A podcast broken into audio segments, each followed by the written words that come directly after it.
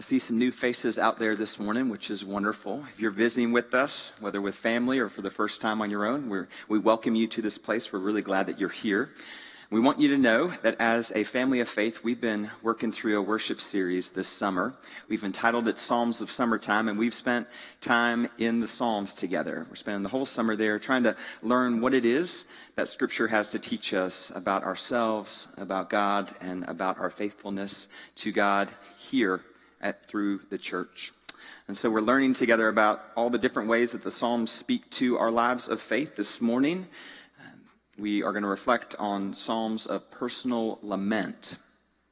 Personal lament. So this won't be a sermon for everybody, actually.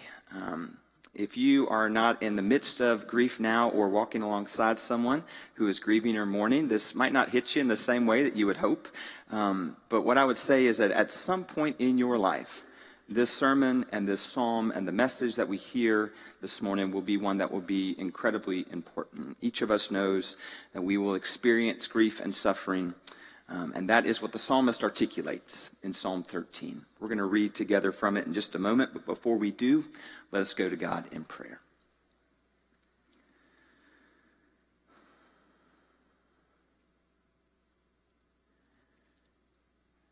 Gracious Spirit, move amongst us. Move amongst us this morning as you moved over the waters of creation. Draw forth from us something new and beautiful, something good and faithful. Open our ears that we might hear your word for us this day, our hearts that we might live it out. For we ask it in the name of Jesus Christ, and all God's people say together, amen.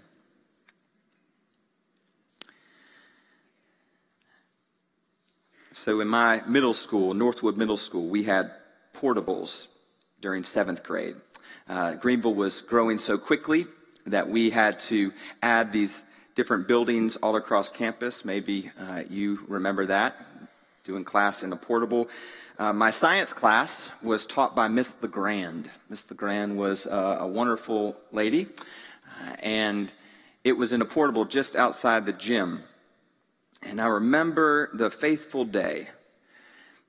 Sean Kemp, this might seem like a random story. It's going to come to a point. Sean Kemp was a basketball superstar on the Supersonics out in Seattle, okay? And he was known for really powerful dunks. And he was teamed up with a guy named Gary Payton, and they were just really, really good basketball players. And Sean Kemp came out with a basketball shoe. It was called the Kamikaze basketball shoe. And it might have been the ugliest, the single ugliest basketball sneaker you have ever seen. It was green and black and white and this weird combination. But something about my 7th grade heart was set on getting a pair of Kamikazes, okay? But Dick Powers was a frugal man. So when we went to the shoe store and he saw that they were about $75, he said, "I think I got a solution." And we drove down the street to Payless Shoes. And instead of Reeboks, he got me a pair of Regent fake Kamikazes. To my 7th grade eye, they looked pretty similar. I was a little disappointed, but that was okay. But I walked into Miss LeGrand's 7th grade science class, and I sat down at my little table right there with three other buddies of mine, or people I thought were buddies at the time, and I said, "Y'all," and I slammed my foot up on the desk. And I said, "I got the new Kamikazes." And they were really quiet for a second. And they said, "David, those are fake." And I said, no. We went to the store. They're real. "No, David, those are fake. You're just faking it. You just want to be cool." I mean, it really turned quickly.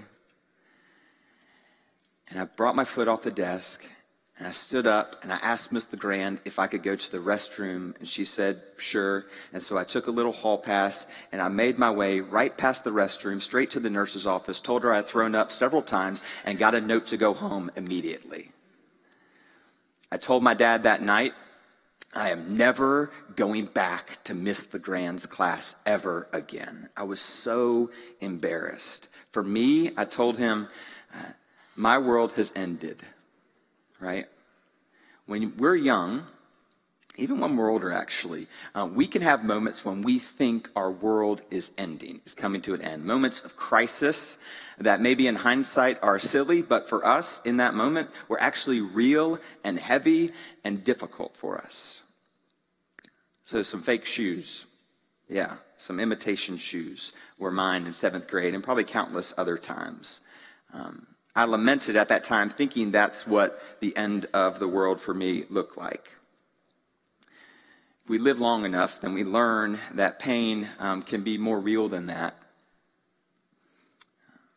That strife can strike us and our lives and people that we love in ways that are more impactful. It doesn't diminish those times when we were younger. It just changes them. The psalmist in Psalm 13 knows a bit about what pain looks like, what it feels like, what it looks like to live with anger and angst and brokenness. The psalmist says these words, and I want you to hear with new ears the words that the psalmist speaks this morning. How long, O Lord, will you forget me forever? How long will you hide your face from me? How long must I bear pain in my soul and have sorrow in my heart all day long? How long shall my enemies be exalted over me? Consider and answer me, O Lord. Give light to my eyes, or I will sleep the sleep of death, and my enemies will say, I have prevailed. My foes will rejoice because I am shaken. But I trusted in your steadfast love. My heart shall rejoice in your salvation. I will sing to the Lord because he has dealt bountifully with me. The grass withers and the flower fades, but the word of our Lord endures forever. Amen. The truth about lament and how we understand it personally is that our lives teach us lessons about what lament looks like and what it feels like. I've told this story before, but as an adult, I was at Covenant Presbyterian Church in Augusta, Georgia, at a Presbyterian meeting, when I got a panicked call from a hospice nurse telling me that I was needed in Greenville quickly because my sister she needed to be put on hospice, and I was her power of attorney. I was in the narthex of Covenant when I began to cry. After I'd hung up the phone, feeling the weight of that moment and the decision that I was being forced to make because of my sister's health, I remember the drive from Covenant in Augusta, where two of my best friends pastor now, all the way up Augusta Road, actually, to Greenville, my home. In Greenville, the roads are mostly named after the towns to which they go. So there's Lawrence Road that goes to Lawrence, and there's Augusta Road that goes to Augusta, and there's Woodruff Road that goes to Woodruff. I had driven Augusta Road probably 1,000 times. I had no idea when I got on Augusta Road in Augusta and made my way back to Greenville what that drive would have in store for me. I remember crying most of the way there. Unable to listen to any music, having to roll the windows down because the weight of the moment seemed too heavy. Lament as a young person, lament as an adult, brings with it a weight. Perhaps you've had a moment like that. And the weight of the pain or the sadness, the anger or the frustration has overwhelmed you to the point of tears. Maybe it's a call from the doctor with a new diagnosis, or it's the news that the chemo just isn't working the way they told you it was going to work or you had hoped it would. The lament of the psalmist is so raw. How long? I know many people who have asked that same question. Maybe you have. How long? How long in marriage? How long in parenting, how long in caretaking, how long in depression, how long in joblessness? How long, O Lord, will you forget me forever? Eugene Peterson translated or paraphrased scripture for us in a different way in the Message translation. I want to read for you that translation this morning. Long enough, God. You've ignored me long enough. I've looked at the back of your head long enough. Long enough I've carried this ton of trouble, lived with a stomach full of pain. Long enough for my arrogant enemies have looked down their noses at me. Take a good look at me, God. I want to look life in the eye so that no enemy can get the best of me or laugh when I fall on my face. I've thrown myself headlong into your arms.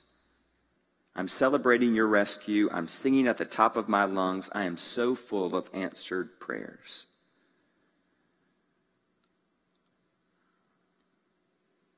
The psalmist feels like sometimes perhaps you have the abandonment of God. The psalmist can't see God in the difficulty of their life. Walter Brueggemann tells us that in our Hebrew scripture there are movements of lament. Last spring we actually studied the stages of grief. Walter has a play on that is deeply rooted in our tradition. It says there are 6 movements when it comes to lament. The first is a naming of God in an intimate way. There'll be a call to the Lord or to God or to some other name, Abba, Father. First there is a naming, and then there is the proclamation of a complaint. Then there is a movement towards petition. So you name the complaint and then you ask for its relieving. But love for us to the psalmist is not always enough, and so the psalmist will often add some additional motivation. You're good and gracious, Lord. You should relieve me of this pain because of your goodness, not of mine. Then the 5th movement feels particularly human to me. The 5th movement of lament is a dash of vengeance. Good for self is asked for by the psalmist, but then bad for enemy as well. And then the final move, and here's what Brueggemann says about the 6th movement of lament. After naming and complaint and petition and added motivation and even a measure of vengeance, Brueggemann says this: oddly enough, when the need, the hurt, the demand, and the venom are fully voiced, something unexpected happens in the psalm. The mood and the tone of the psalm change. Israel's anger and protest appear to be spent, and pain characteristically moves to a positive resolution. The speaker is, at the end, confident of being heard and dealt with bountifully, and so ends in rejoicing and praise. It is not at all clear what happens to permit such a turn. But it is clear that such a turn belongs regularly to the pattern and genre of lament. It may be that the long protest is cathartic, and enough said finally suffices. Or it may be, as many scholarly readers think, that there was, in the middle of the utterance, a communal, liturgical intervention of assurance that permitted a new posture of confidence and well-being and gratitude. Thus, the poem of lament, the Psalm of Lament, accomplishes something. And the speaker is, at the end of the poem, in a very different place.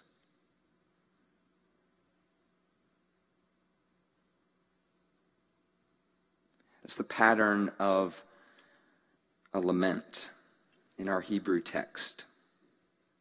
It's a pattern that perhaps resonates with you. It's a pattern that I've seen play out in a number of different ways, even amongst people that I love, even within myself. This calling out to God, naming the complaint, asking for a specific resolution, saying why it is that should happen, and then after a dash of perhaps decided vengeance, there is a turn that happens without explanation. Ann Weems has an important book that I commend to you. It was commended to me by Beth Simpson. She gave it to me just before I headed off a couple weeks ago to travel in Scotland and then around Europe. Psalms of Lament is it's an odd thing to read at a French cafe, drinking coffee on a Sunday morning, but that's what I was doing about a month ago. She begins her prologue like this. On August 14th, 1982, the stars fell from my sky. My son, my Todd, was murdered less than an hour after his 21st birthday.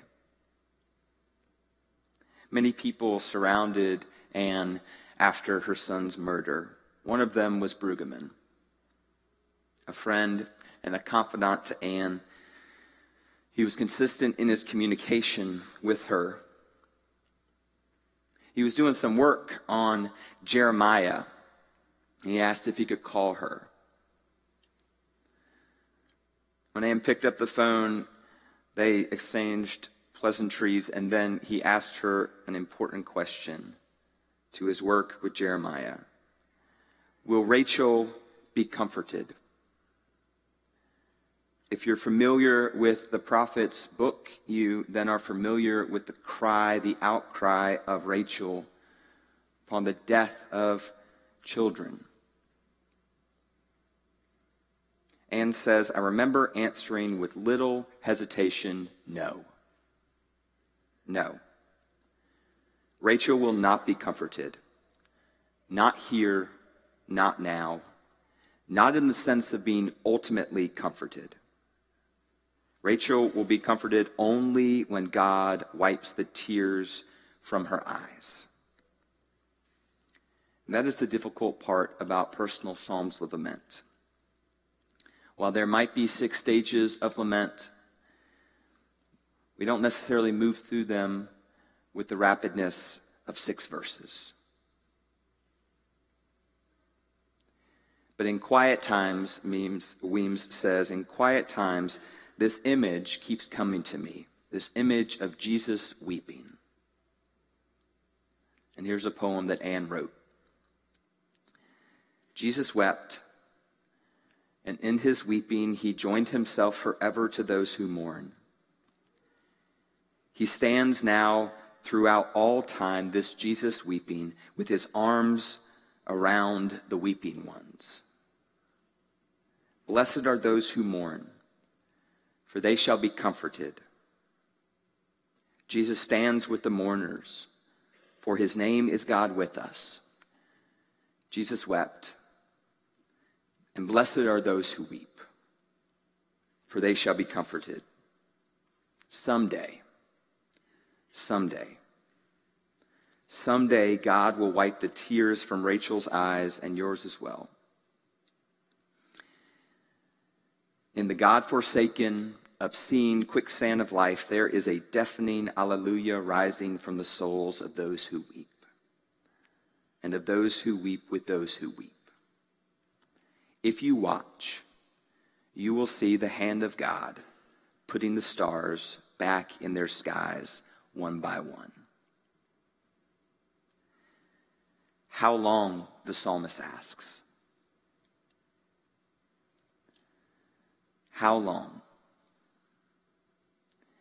If this morning you find yourself in a place of deep hurt and angst and grief, and you find yourself asking that same question, the psalmist wants you to know you are not alone. That this pain that you are experiencing, this God-forsakenness, has been felt by many across millennia.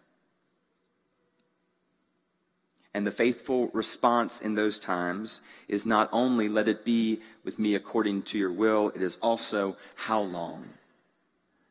Are you going to forget me forever? The personal Psalms of Lament, if we lean into them, I think they teach us something about what it means to be human. To sit with pain and then to allow the Spirit of God to do something within us. Something beyond explanation that oddly enough accomplishes something within us, so that at the end of our psalm, we are in a different place than we were when we began. My hope for you, if you weep or if you are close to those who weep this day, is that you might be reminded once again that the Spirit of God that was called out to by the psalmist is present within you and around you this day, waiting to listen, waiting to comfort, waiting to be present amongst your grief. So let us rest in that today, and let us share it with those who need to hear it. In the name of the Father, and the Son, and the Holy Spirit, one God, Mother of us all. Amen.